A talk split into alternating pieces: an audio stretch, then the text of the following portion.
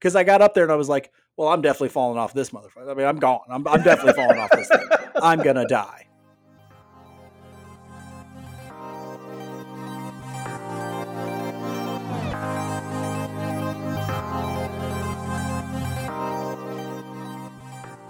Welcome back to Royals Weekly. I am your host, Marcus Mead, and joining me as always, the bad boy of the Lee Summit Community Theater, my brother Mike. That's right. They got real. Uh, those squares got real ticked off with my edgy, drug-addled portrayal of one Peter Pan. So, you know, what if, if you can't handle how gritty and real I am, then you know, don't cast me, Myrtle. All right. Yeah. That's how it goes. I think it was the the the uh, unclothed scene you just added, you shoehorned in there. It was very really, tasteful. Uh, you know, Peter Pan. Yeah, well, Peter Pan, you know, not an adult. So. The first word is tasteful.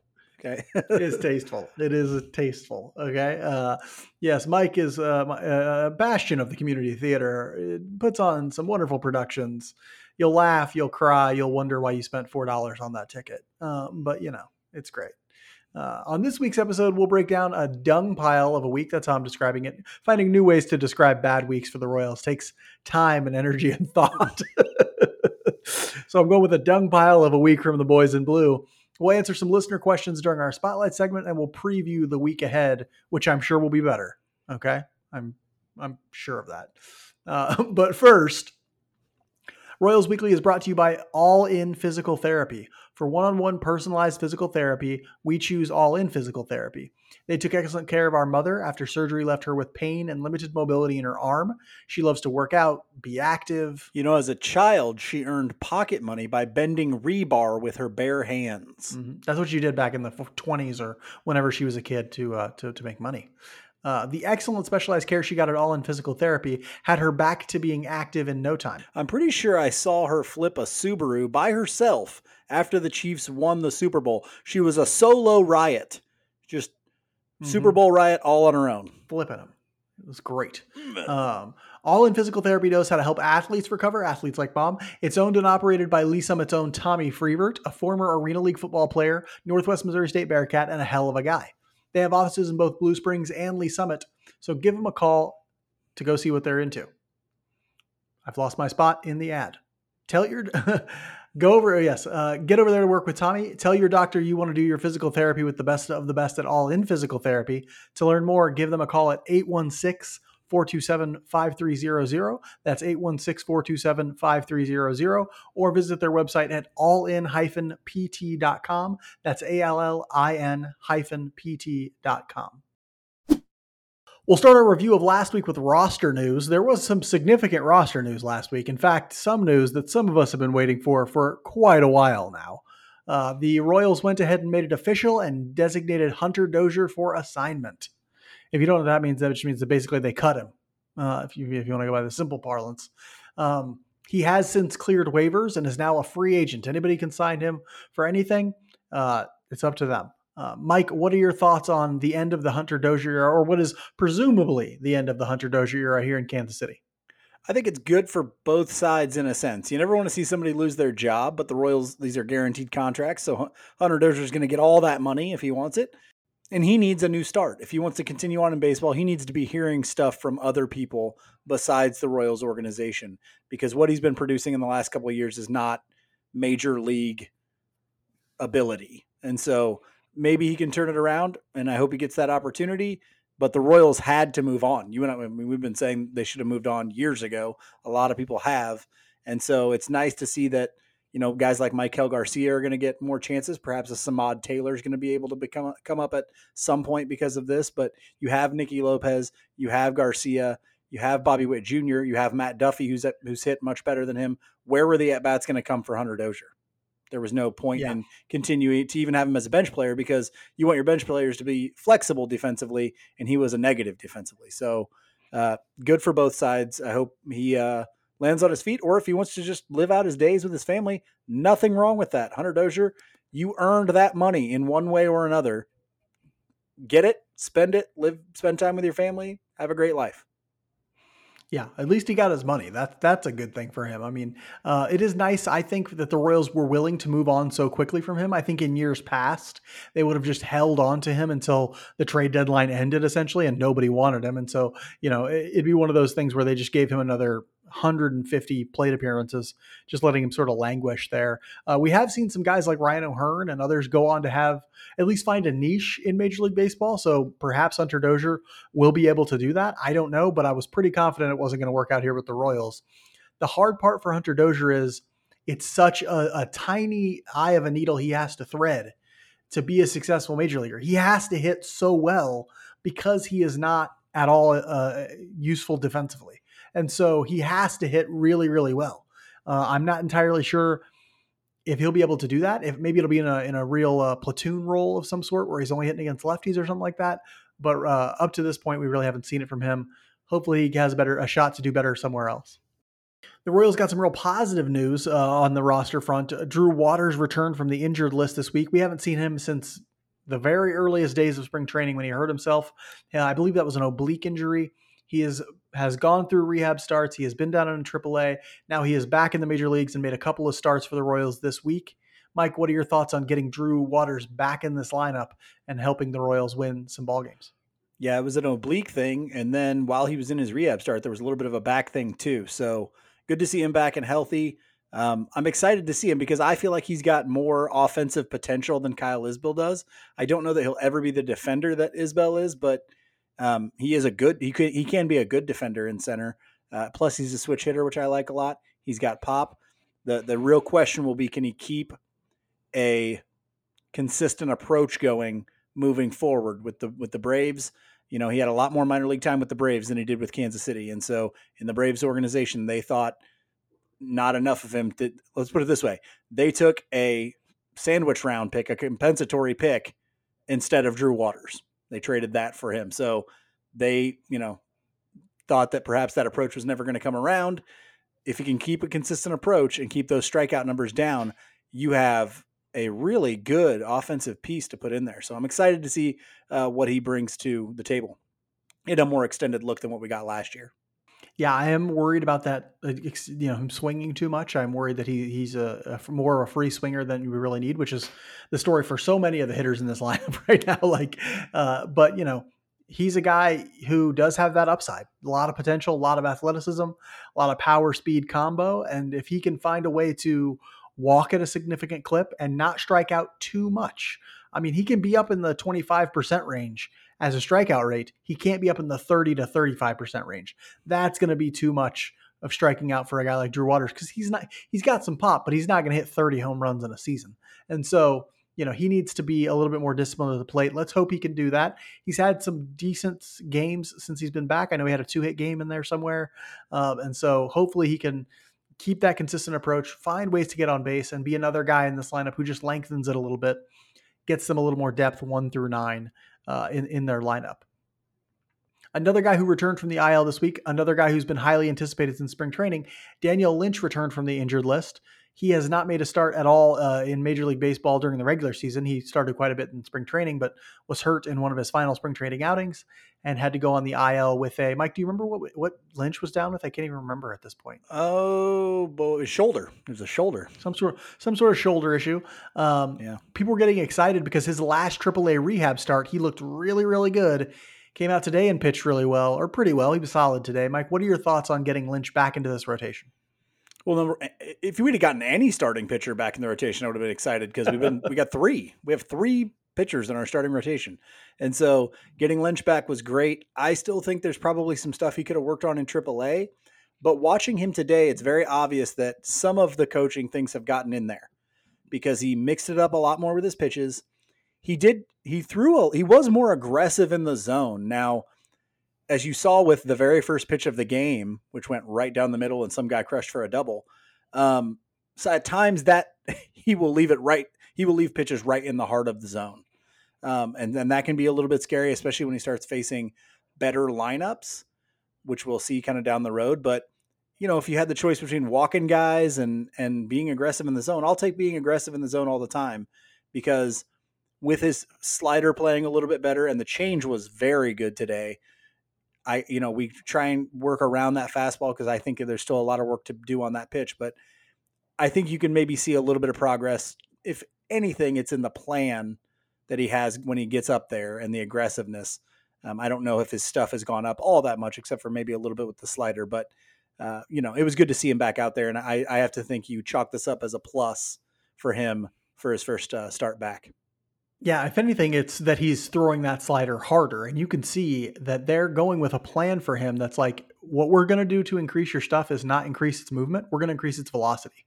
And so early in the game, he's throwing 94, 95 at the top of the zone with his fastball. He's throwing 88 to 90 with his slider.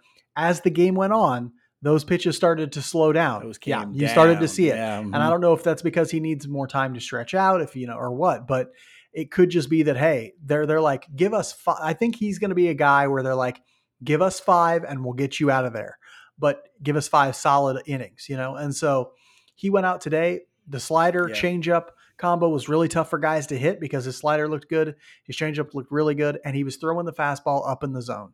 You could see that more often than not, he was making an effort to throw that ball, that fastball up, and guys had trouble with it. Now I say that, but one guy took a pitch that was six inches above the strike zone and almost hit it out of the ballpark and ended up hitting off the top of the wall and bouncing back in for an RBI double.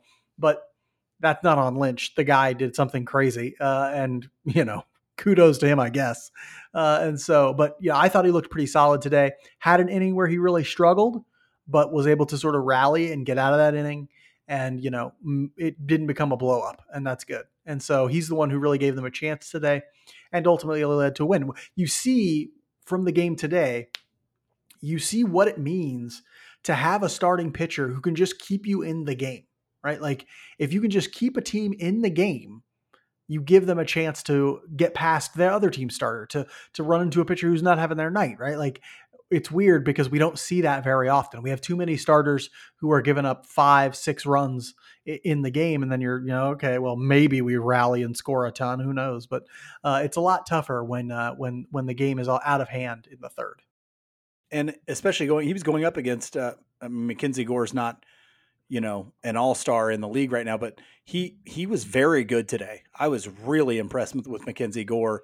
Uh, but and Lynch is kind of going up against that. He kept his cool, even though the Royals weren't scoring or hitting anything, and was able to go five. I was really worried in that fifth inning though, when he's putting up 91 mile an hour fastballs and the 88 mile an hour slider that you saw early in the game is now down to like 85. You're like, wait a second. Uh, luckily, he was able to get out of it. But yeah, uh, I think we call this an encouraging first step for Daniel Lynch and hope that we see more as we go. Yeah, a couple other uh, roster moves we won't get into too much, but Nate Eaton was optioned down to AAA, and Josh Taylor was placed on the 15 day injured list with shoulder impingement. It is like it's catching, Mike. It is a contagious disease, this shoulder impingement, because Brad Keller yeah. had it. Now Josh Taylor has it. Who knows who's going to have it next? You might want to just keep stay out of that locker room, Mike. Stay out of that locker room. Oh, ow! Yeah, uh, your ah. shoulder's been impinged since 1998. Okay. Uh, uh, the record on the field last week was a was a pretty dismal uh, two and four, and it was actually almost one and five. They came back and won the uh, late today, but that brings their Royals overall record to sixteen and thirty eight, uh, second worst record in Major League Baseball. So bad. Thanks, thanks, Oakland A's. Yeah, thanks, guys. Uh, they're on an 11 game losing streak, by the way. Uh, yes, they are. so it was not a good week for the Royals. They dropped two of three to the Detroit Tigers and the Washington Nationals, two teams that are nothing special, honestly. Two teams that are not probably going to make the playoffs, either one of them. Uh, but if you need a silver lining, they didn't lose any of those games by more than three. They were kind of in a lot of them. Uh, they got back a couple of guys like Drew Waters and Daniel Lynch, so that's good on the injury front. Maybe they'll that'll hopefully give them a boost moving forward. Mike, what were your thoughts about last week as a whole? There were some real positives and spots. Uh, Bobby Witt Jr. looked real. I think a lot of his at bats just have looked better in this past week, uh, and we really saw the even today. Like like I said today, today Mackenzie Gore was so good. You know, uh, Bobby Witt Jr. actually got up 3-0 against Mackenzie Gore, and I think you even you mentioned it this morning on the on the Twitter Spaces with Alex Duvall. If you didn't get a chance to catch that this week, make sure you guys catch those. Um, but you said sometimes you just have to tip your cap to a pitcher if the hitter gets up 2-0 or 3-0 and then they come back and throw three perfect pitches. That happened today in a Bobby Witt Jr. at bat. He got up 3-0 against Mackenzie Gore and Gore just threw three really good pitches. And there's nothing you can do. It's okay to strike out that way, guys. We have to start realizing that. And actually, Garcia did it today too. I think he ended up being up 2-0, and then Gore came back with three really, really good pitches. But watching those at bats and seeing some of it pay off in that game where the Royals got down seven against the Nationals, and Bobby Witt Jr. had two home runs and a double and a single. He went four for five with five RBI. Like that, those kind of at bats can lead to those kind of days. And so I want him to understand that. I want him to see that. I want this to just become who Bobby Witt Jr. is. Now, with that, and the Lynch start was was somewhat encouraging, and Waters coming back and has had a ga- good game or two, but you lost two series, one to the Tigers and one to the Nationals. At least the National, I mean, neither one of those teams are really even trying to win. If they were, Miguel Cabrera wouldn't be on the team, and if they were, the Nationals would have one player that I'd ever even heard of. And so, yeah, we did not beat either of those really bad teams. So it's still a bad week, but there are a couple of uh, bright lights in there. Yeah, in my mind, they didn't look. If, if, we're using the eye test, the Royals didn't look any worse than they normally do this week. Some things didn't end up breaking their way, and they ended up losing two of four instead of three of three, or what, or three, or they ended up losing four of six instead of three of six, or something like that. But you know, those things turn on like a random thing, right? Uh, you mentioned the Bobby Witt Jr. at bat today. I want to talk a little bit about just that at bat because you're right. Today was an interesting example for Bobby Witt Jr. because he had what I would say are like were like two really good plate appearances to start the day, and then two bad ones to end the day. And we mentioned a couple episodes ago that the difference for Bobby Witt Jr. will be when he stops having one good plate appearance a game and starts having three or four good plate appearances a game. Then those numbers will start to turn around. It's got to be a consistent thing, right? It can't be like, a, oh, I'm sorry, I went up there and swung at every pitch for the first three at bats today. It can't be that, right? But that plate appearance he had where he got up 3 0 was super encouraging to me because the 3 1 pitch was a perfect, or the he he ends up getting I forget I forget how he gets to 3-1, but he gets to 3-1 somehow. And he takes a fastball on the outside corner that is a perfect pitch from Mackenzie Gore. Not one at all that Bobby Witt Jr. should swing at because it's not in his, you know, prime hitting zone and it's 3-1. He goes to 3-2 and he ends up striking out on a very good slider down you know, and that's like whatever. Down and in. Yeah, yeah whatever. Mm-hmm. I'm fine with that. I am fine if you do that, Bobby Witt Jr., because that was a good plate appearance. It's a strikeout, but you were patient. You got to 3 0. You, you made it into 3 1, and then you took the pitch you should have taken on 3 1. Good job. If he does more of that, eventually he'll get more pitches in his pre- premium zone and he'll start crushing the ball. If we can see that, we'll start saying, okay, maybe he's turned it around a little bit. Speaking of guys who are turning it around or doing pretty well right now, Mike, who's your strong performer for the week? I'm going with Maikel Garcia because I think this week showed the Maikel Garcia that we are all hoping can stay around. He was eight for 22. Three doubles in a week is pretty big for Maikel Garcia. You know, we saw some higher exit velocities this week from him and leading to extra base hits. Two walks as well, which you would expect to see from him with his approach. Still a little high on the strikeouts with eight strikeouts this week, but he also had two stolen bases. He had a 940 OPS this week, and he always seems to come up big in those big situations. And obviously, will play you a solid defense at third or short if you need him to, and can probably play second too as well, um, or can play second as well. So, Maikel Garcia looks like he's again lengthening this lineup and giving the chance to uh, not only be a table setter with his uh, on base ability, but at times drive in runs. Yeah, the the strikeouts do concern me just a bit, and it seems like you can see that pitchers have a plan against him now, right? Which is when you're ahead in the count as a pitcher against him, you're throwing fastballs on the outside corner. He struggles to hit fastballs in the outside corner, which we all knew he would because if you watch his swing, he actually steps open quite significantly when he swings. Starts uh, closed, steps open. Starts yeah. closed, steps open. And it can be hard for him to reach that outside corner. If I were him, I would learn how to take that pitch and just foul it off. If you have to just throw your bat out there and foul it off, do it, right? Protect that outside corner in such a way that they can't go out there on you, or they can, but you're going to keep spoiling them until it, one leaks back over the heart of the zone and you can actually hit it somewhere, right? But yes, you're right. He did have a good week this week. I hope as time goes on and he gets more used to major league pitching, those strikeout numbers will come down. But the on base ability is definitely helping at the bottom of their lineup. And I'm really, really glad that they got him up. And I'm glad that he's having some early success. And the guy I chose for my strong performer was Daniel Lynch because I just wanted to talk about him. I wanted to get he, he for his line in the start he had today. He went five and a thirds innings. He gave up two earned runs on five hits with three walks and six strikeouts. Obviously, you want that walk number to be down more than that. Uh, if if he has to live more in the heart of the zone, I can I can live with the guy giving up a home run here or there or some hard hit balls here or there, as long as he's not giving up free passes. Free passes are actually what kill you because it's those free passes followed by those hard hit balls that lead to runs. And so it was good to see him out there. A lot of swing and misses early in, in the game today. Those those hitters had nothing to do with his changeup. The right handers could not touch his changeup today.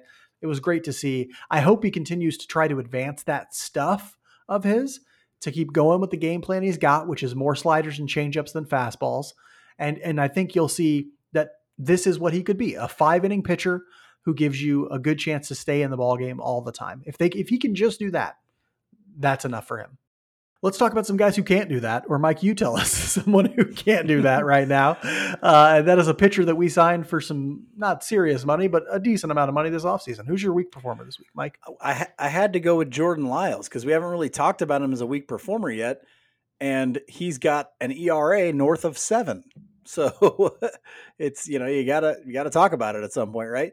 Jordan Lyles this week had one start, five innings pitched. He gave up five earned runs. And the thing that's killing me he gave up three walks to two strikeouts.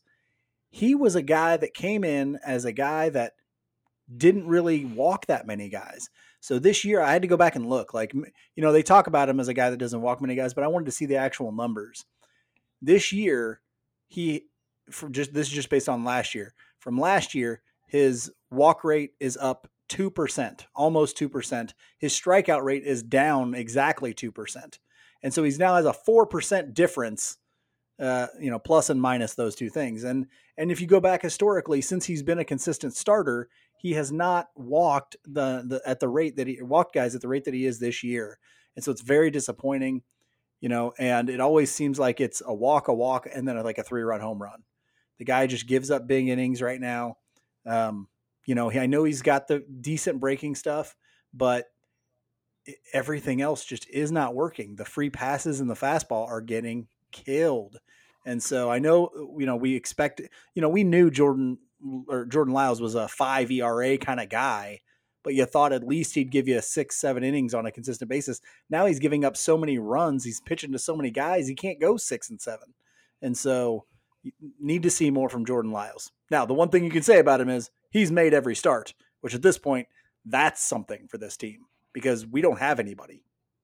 Yeah, I was actually thinking about that earlier today. Like, you know what's funny about Jordan Lyles is he's been awful, and yet the Royals need him so badly. Right I know. Now. If he goes down, we're in because, we're in even worse shape. Oh, we're they're bad they're trouble. screwed. They are so screwed uh, because he you need somebody who can go out there and they're down. I guess with Lynch back, they have four starting pitchers now, right? Um, which is okay, I guess. But who's to say another one doesn't go down at some point, right? Like, do they have and four? they they Singer, they have Lyles, Singer, Lynch? Greinke, Lyles, Lynch. Greinke. That's four. Okay, yeah. Um, and so, yeah, they have four right now, technically, but you know, another one goes down. They, they literally ha- they don't have any prospects for a fifth either. Like until Brad Keller comes back, they have no prospects for a fifth starter.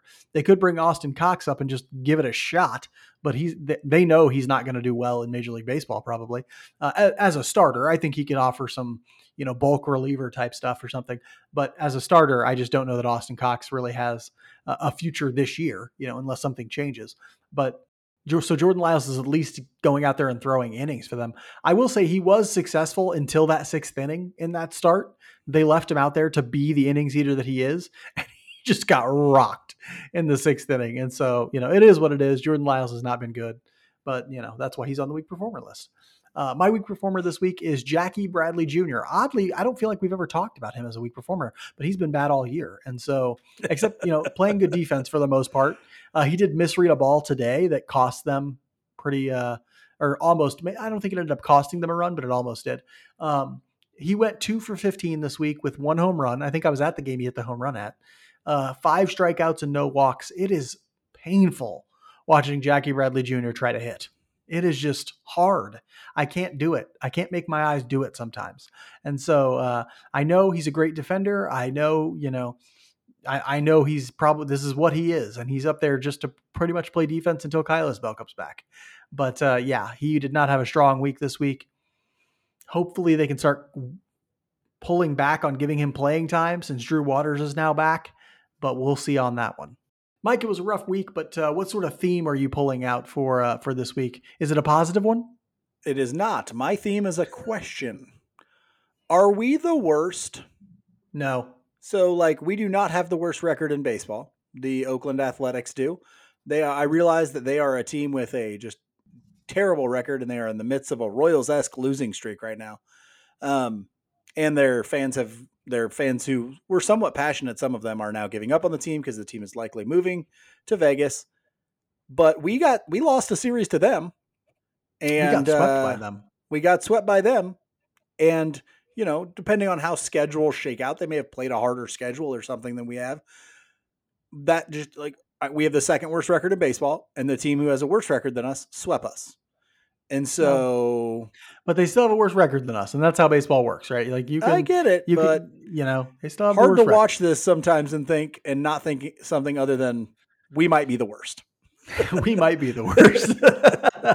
but what's funny is like, and this kind of your theme kind of melds into mine interestingly because the Royals lose a lot of games, right? And what's interesting is like when I watch those games, and I watch all of them, like the margin for victory is so small in baseball. Like one thing turns the game, two tiny things turn the game, and then it's different. It's over. Like they've now lost. Like when I look back at this week in a bunch of games where they won by, where they lost by two or three or whatever, I'm like, man, the difference in those games is one tiny decision, one tiny play, one tiny thing.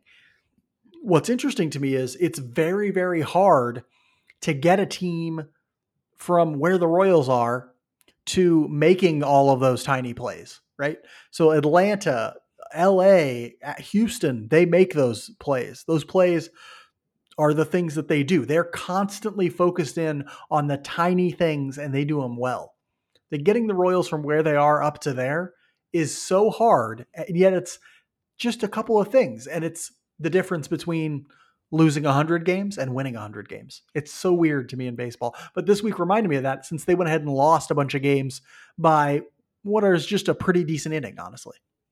Do you ever wonder uh, if like some of those things are somewhat arbitrary?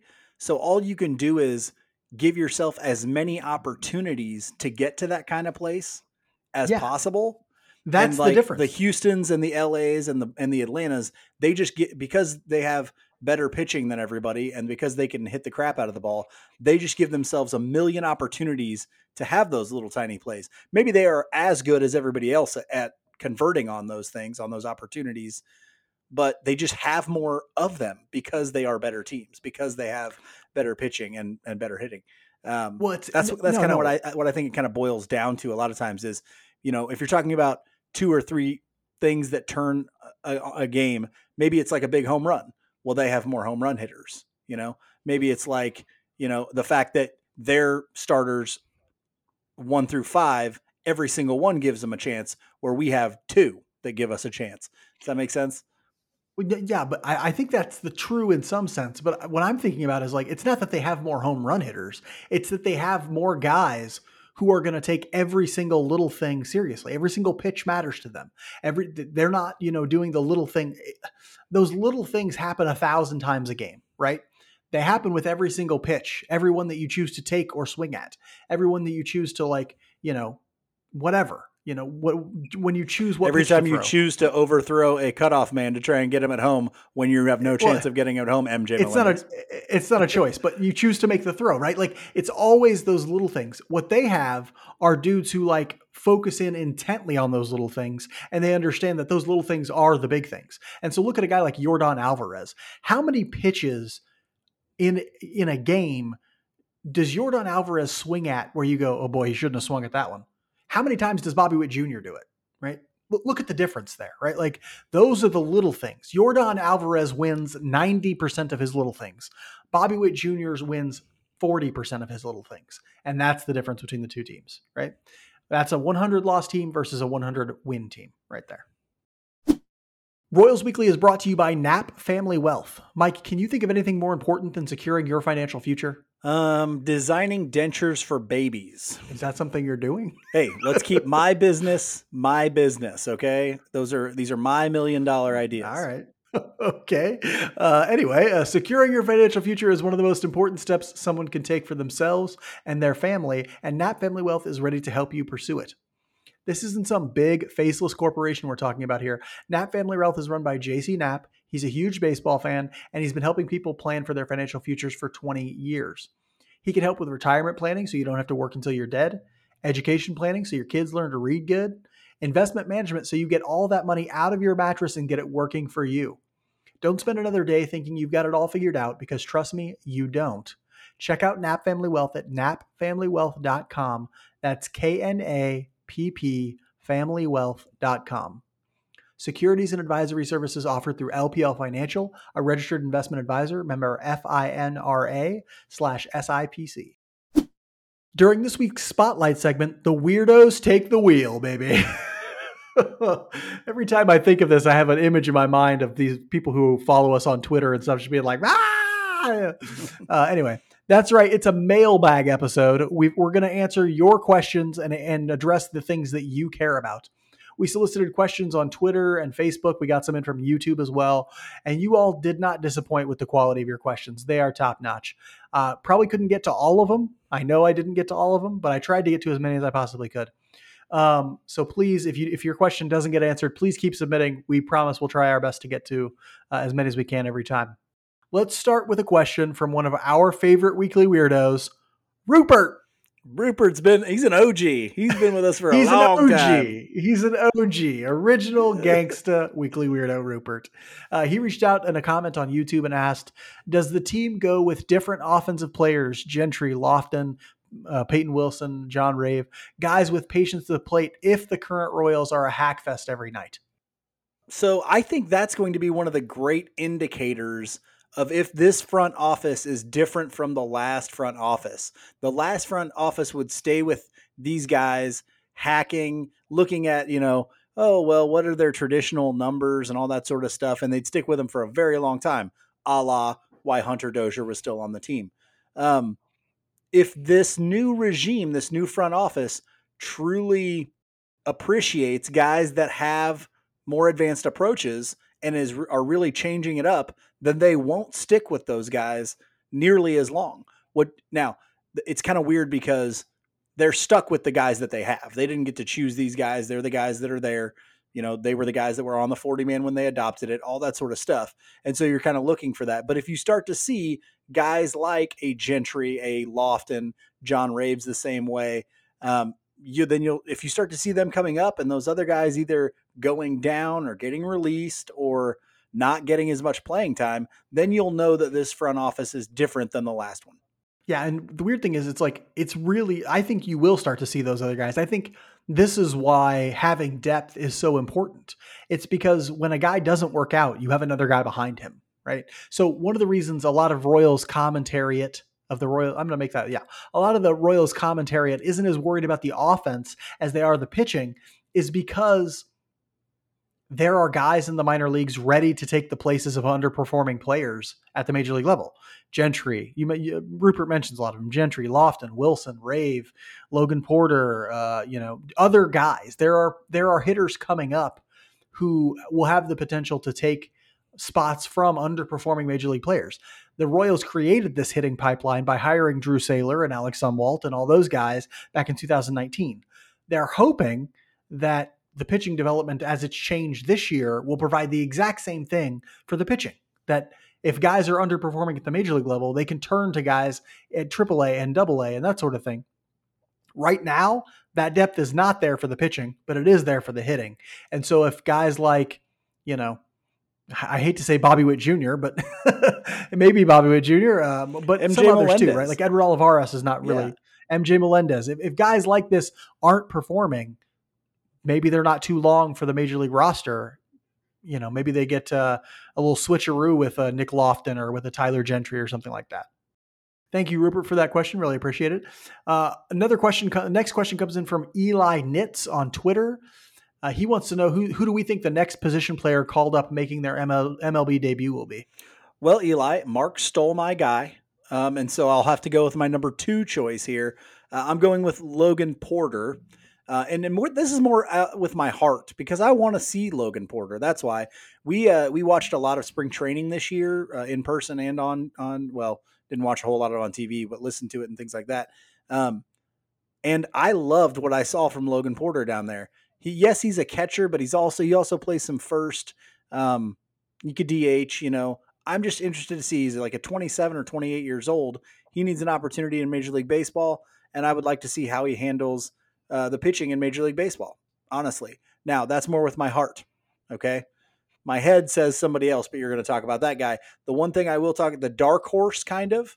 Here's my dark horse guy, Dar- uh, Dairon Blanco, because of his ability to play outfield, and he's an older prospect as well. But I only see that happening if there's like another Waters injury or Isbel is injured for longer, and they just don't want to keep putting Jackie Bradley Jr. out of the out there uh, to hit. I could see Blanco getting the the call up as well. The big problem with Porter and Blanco, neither one of them are on the 40 man. And so, you know, you would have to do something to get them on the 40 man. Or I guess the somebody would have to go on the IL or something like that. One thing that might make room for them or a Samad Taylor, who I'm going to talk about, is when Nicky Lopez might get traded uh, during this season. He's a 40 man spot. You might see something like that happen. Um, or if, you know, somebody else in the position player pool gets traded, obviously at some point, Jackie Bradley Jr. will get cut. Um, just depends. Uh, actually, I really like your dark horse pick. I think Dairon, if you ask me who deserves to be the next guy called up, I would say Dairon Blanco. Um, now, he's not on the 40 man, and that complicates things, but uh, he has played so well in AAA, so well. The guy I'm going to talk about, Samad Taylor, has also played very well. He has a leg up in part because he has some position versatility. He is on the 40 man. He's not a high walk rate guy, but he does not strike out that much either. And so, you know, well, when I say that, okay, he's I think he's striking out at like 15%, but also walking at like I'm gonna have to check this now because I'm gonna I'm gonna get mad at myself for getting these numbers wrong. Uh, Samad Taylor I was a little worried about his swing and miss, but right now he's only striking out at 19.6%, but he's walking at 13.4%. He's got a three points or a, a 364 uh, batting average on balls in play, but really he's doing quite well. And we saw him a lot in spring training too. A real spark plug, a real guy who's going to you know, create a lot of chaos on the bases, use his athleticism. And so, yeah, I'm, I'm ready for Samad Taylor to come up right now, honestly. Um, and so we'll see on him. But if I had to guess, I'd say he's my, he's the next guy up, mostly because he's on the 40 man roster already. And that makes it easier for him to get up there. Uh, our next question comes in from somebody calling themselves that guy. Uh, so I don't know. I'm, I'm, I'm tempted to tell him not to be that guy, but you know, uh, that guy on YouTube left a comment with a really good question in it. I told him I'm going to save this for the mailbag. Uh, should the Royals look to ship Nick Pratto? His improvement, I think, shows his potential, and with Vinny on the team, he seems like an odd man out. Mike, do you think the Royals should ship Nick Pratto? Well, so the, the idea behind trading, guys, is you want to trade from a position of strength, somewhere where you have depth at a position, and the Royals certainly do at first base DH type guys. The problem is I like what Nick Loftin has brought, and I think you mean Nick Pratto. It's going to be one of those. Uh, sorry, Nick Pratto. yeah, not Loftin. Um, it kind of depends on what you can get back, and this is one of those situations that often occurs where I think Nick Pratto, right now anyway, is more valuable to the Royals than he would be for another organization, if that makes sense. The Royals are lacking in guys that have really good approaches that that can. I mean, he's hitting leadoff for them and he's doing better than anybody else has that's lead off this year. And so, yeah, I, I don't think it's a situation where you would do that, but I would I would certainly be listening. Yes. I'm going to throw out a controversial take. Yes, I think they should trade Nick Loftin if they can get a good value for him. Or Nick, Nick Loftin. We keep wanting to put Nick Loftin on this 40 man, um, or on this uh, 26 man. Uh, no, Nick Pratto. Yes, they should trade Nick Pratto if they can get value for him.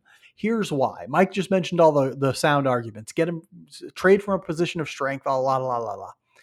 The the Royals are so pitching deficient right now that they should be thinking about trading position any position player for better pitching, right? And and the thing that really tips the scales for me towards trading him is well, there are two things. One, they have a hitting pipeline. And so they have guys like Logan Porter and Tyler Gentry and, and other guys, Nick Loftin, and, and other guys in the hitting pipeline to help bolster that lineup. Okay. The second thing is pitching is more important than hitting. Okay, it is. Uh, it is like pitching is the thing that keeps teams in oh, yeah. games. It is more important. They should be doing anything they can to get better pitching into this organization at the AAA and AA and even Major League level. Right. So if they could trade Nick Pratto for a guy in, an, in another organization, a pitching rich organization who is two or three guys even who are upper level of the minors or maybe major league ready, I think they should be looking to trade him if they can get something worth it on the pitching end for him.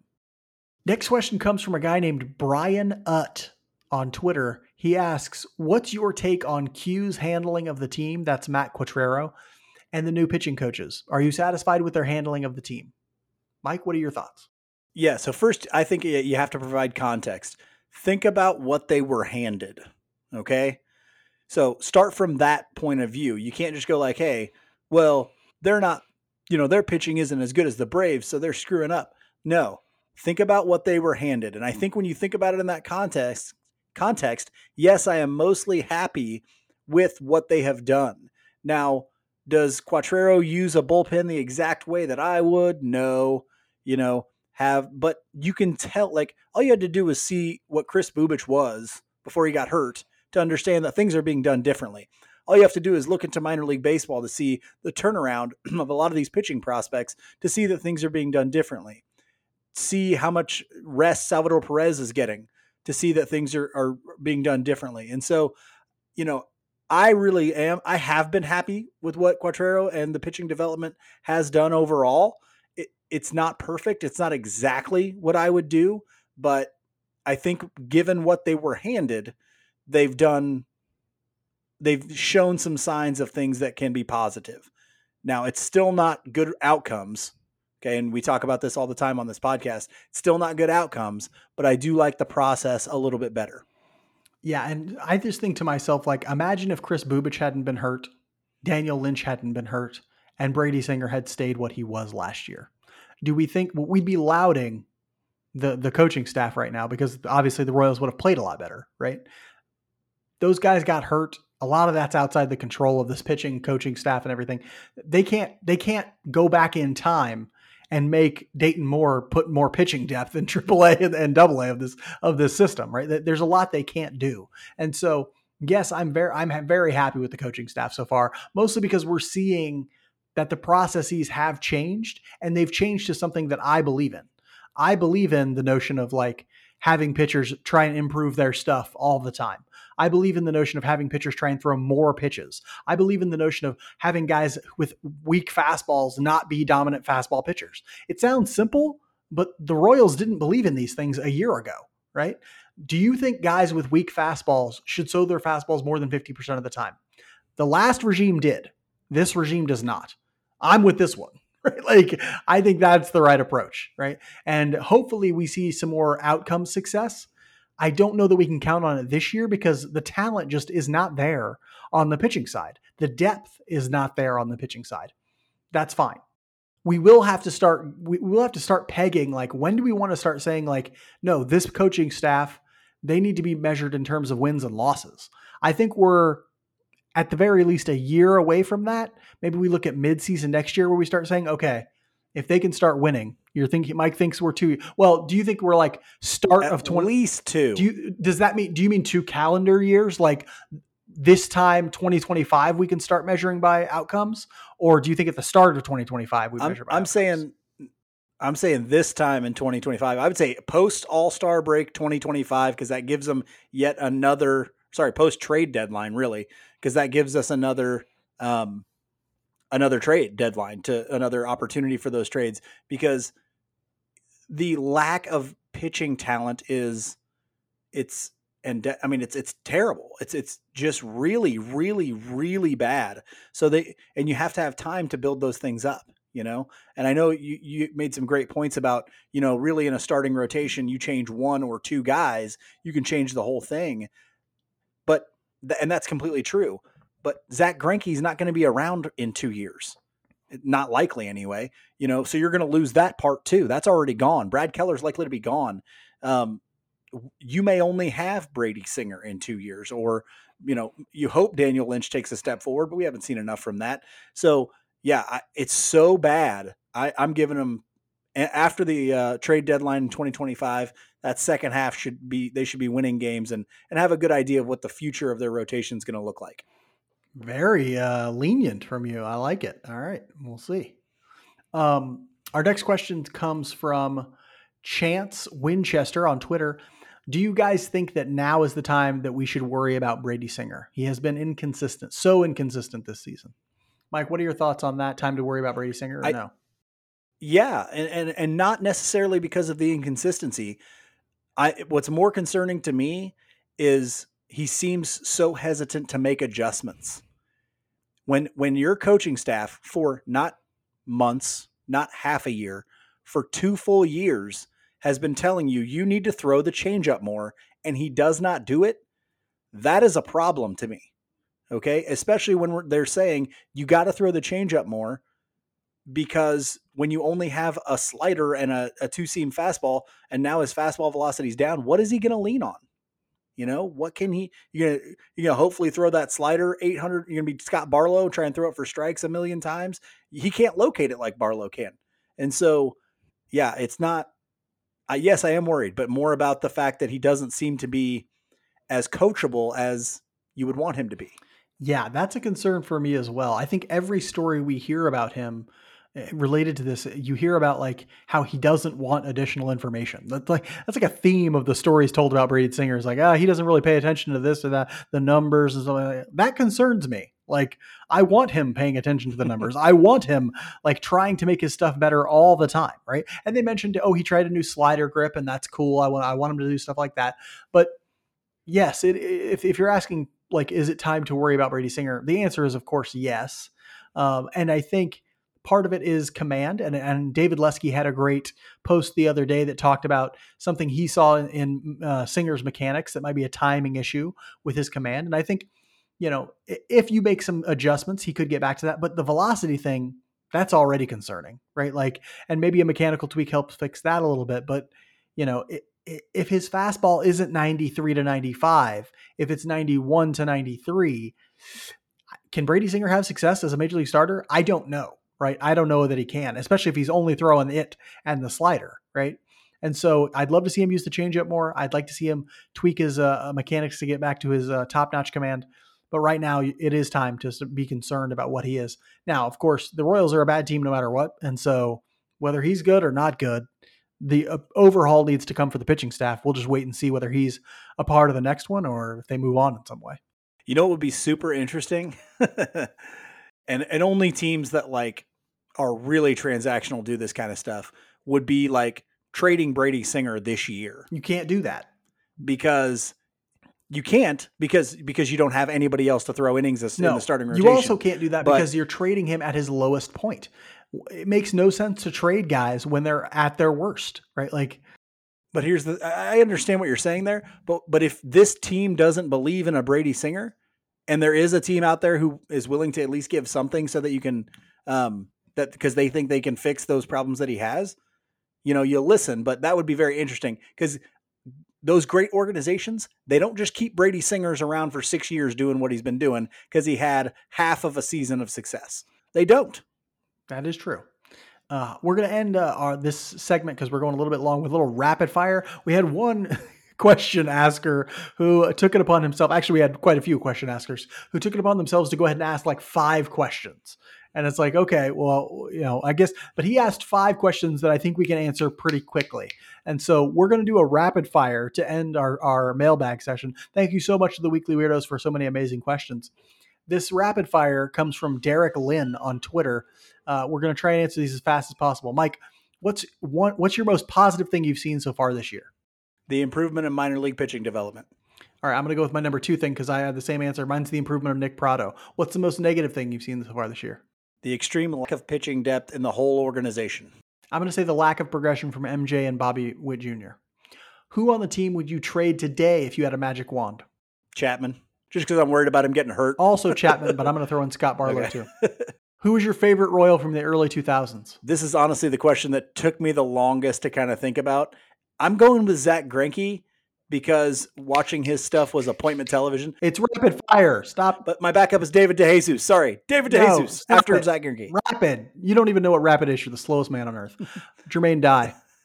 Bonus fun question. Who wins in a fight? Our mom or 1,000 grizzly bears? I'm telling you, those Bears better bring some weapons and an army with them if they want any sort of chance against our mother. I'll say it's gonna be grizzly when mom starts ripping throats.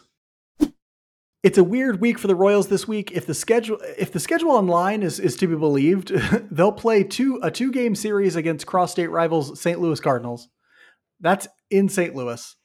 Then they'll get two days off in a row, which I don't ever see, except for the All Star break, before a three game set back here at home against the Colorado Rockies. Mike, tell us about the team with the greatest fans in baseball. They'll tell you the greatest fans in baseball, and the, and the best pizza and the best barbecue in St. Louis. I'll tell you. Uh, tell us about St. Louis Cardinals. Uh, they are 24 and 31. Their pizza is ketchup on a cracker. You are so It's ketchup on a cracker. you are so right on that. Um, but the, the first game we don't have a probable yet because who knows what the Royal starting rotation is anymore. It's more of a conceptual. Oh wait, no, they announced it before we got Oh, up here. did they? They're gonna they're gonna go with Josh Staumont. Yeah, they're Oh, gonna go yeah, with yeah. Josh Staumont as And, an uh, opener, follow, followed by Mike Mayers. I gotcha. Uh, yeah, I, I think I read that tweet as well. Um, so it looks like Staumont versus and Mike Mayers versus ageless Adam Wainwright, and he's not actually ageless. He's 41 years old and uh, a 6.33 ERA with a 1.59 WHIP. Okay, I love that you put. He's a sinker, uh, curveball cutter guy, and for his sinker, Mark just wrote basically rolling them up there. They're going so slow. he's just rolling them up there. Uh, he's been known for his curveball for a long time. Has a great curveball, uh, but the sinker is getting uh, hit very well this year. So hopefully we can hit that sinker. Game two will give us Zack Greinke versus Miles Mikolas, a 34 year old righty out of Nova Southeastern. Never heard of that one. 4.23 ERA, 1.39 WHIP. He's a sinker uh, pitcher as well. 92 to 93 with the sinker. He does throw a four seam fastball as well, a slider and a curveball. Uh, kind of switched from the four seamer to the sinker more this year. The Cardinals are getting strong offensive years out of Paul Goldschmidt, uh, Paul DeYoung, Paul DeJong, Paul DeJong, and Nolan Gorman, super prospect Nolan Gorman. Um, and so, yeah, that'll be the Cardinals series. Hopefully, we can take both games and rub it right in their face, just like that awful pizza and crappy barbecue. Ugh, it's gross. It's so gross. People forget Gorman could have been a Royal, right? Do you know who they took? Yeah. in Do you remember who they Mhm. took instead? Oh, that was the year. That was the was that the Brady Singer year? Yes, Brady Singer. They took Brady Singer instead Okay, of yeah, Nolan yeah. Gorman. Yeah. and we'll see how that's going to work out. Uh, after the two games in St. Louis, they get a couple of days to relax. I guess uh, just hang out, maybe go to Oceans of Fun or something. I'm not really sure. Uh, and then they'll be here against the Colorado Rockies, who are 24 and 30 on the year. They only have two guys above league average in terms of OBS, OPS plus, so not doing great uh, offensively, which you typically associate with Rockies baseball. They're very easy park to hit in. Uh, but Elias D- Diaz and Charlie Blackmon both have pretty good offensive seasons going for the for the Rockies. On the pitching side, it is brutal as it normally is uh, for pitchers in in Coors Field. Kyle Freeland is the only starter with an ERA under 4.90. He's having, excuse me, he's having a good year. They have a couple injured starters as well. So, like the Royals, they're trying to patch together a rotation for right now. But we'll see if the Royals have a chance to take some games from them when they come to Kansas City. We'll end this week's episode like we end every episode with our Just a Bit Outside segment, where we talk about something that's interesting to us outside the world of baseball. Michael James Mead. Sorry, I said your full name again because it creeps you out. Tell us a little bit about Why you your. just throw mom's maiden name out there too? Huh? uh, it's Blahailovich for all of it, all you need to know. Um, by the way, uh, tell us about what you've been up to for the last week.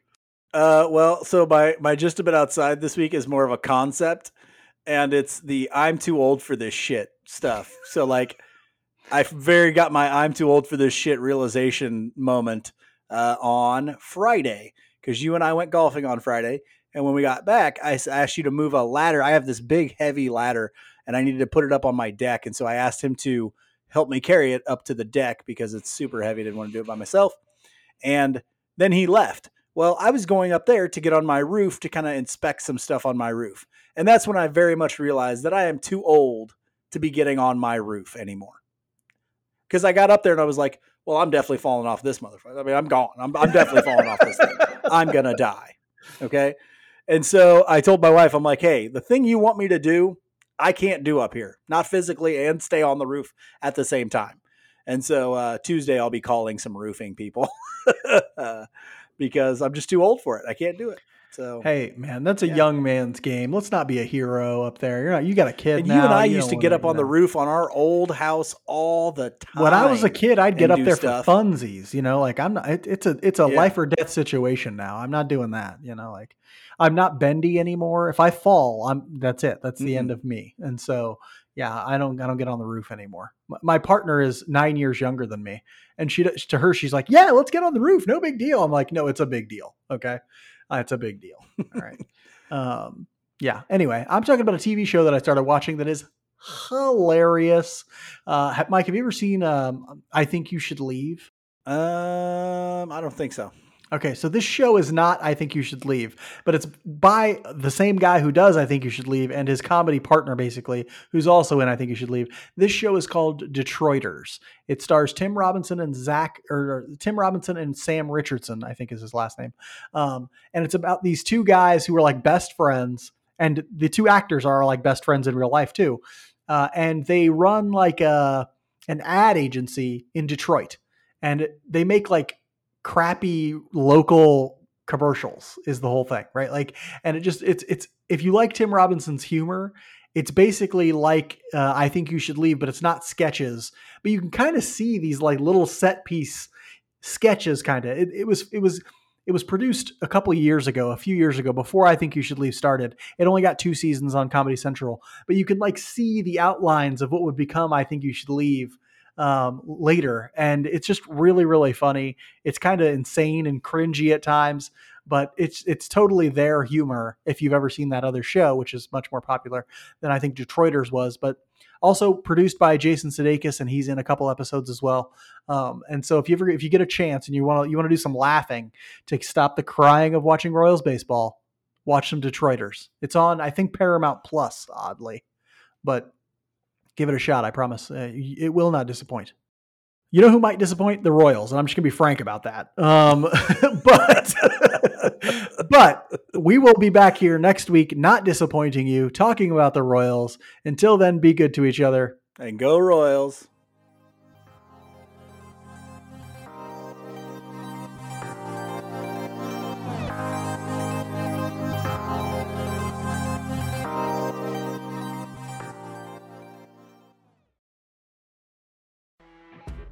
You know, when you're listening to a true crime story that has an unbelievable plot twist that makes you stop in your tracks? That's what our podcast, People Are the Worst, brings you with each episode. I'm Rachel. And I'm Rebecca. We're identical twins who love true crime cases that make you say, didn't see that coming, and we hate the people responsible for them. Listen to People Are the Worst now on Apple, Spotify, or wherever you get your podcasts.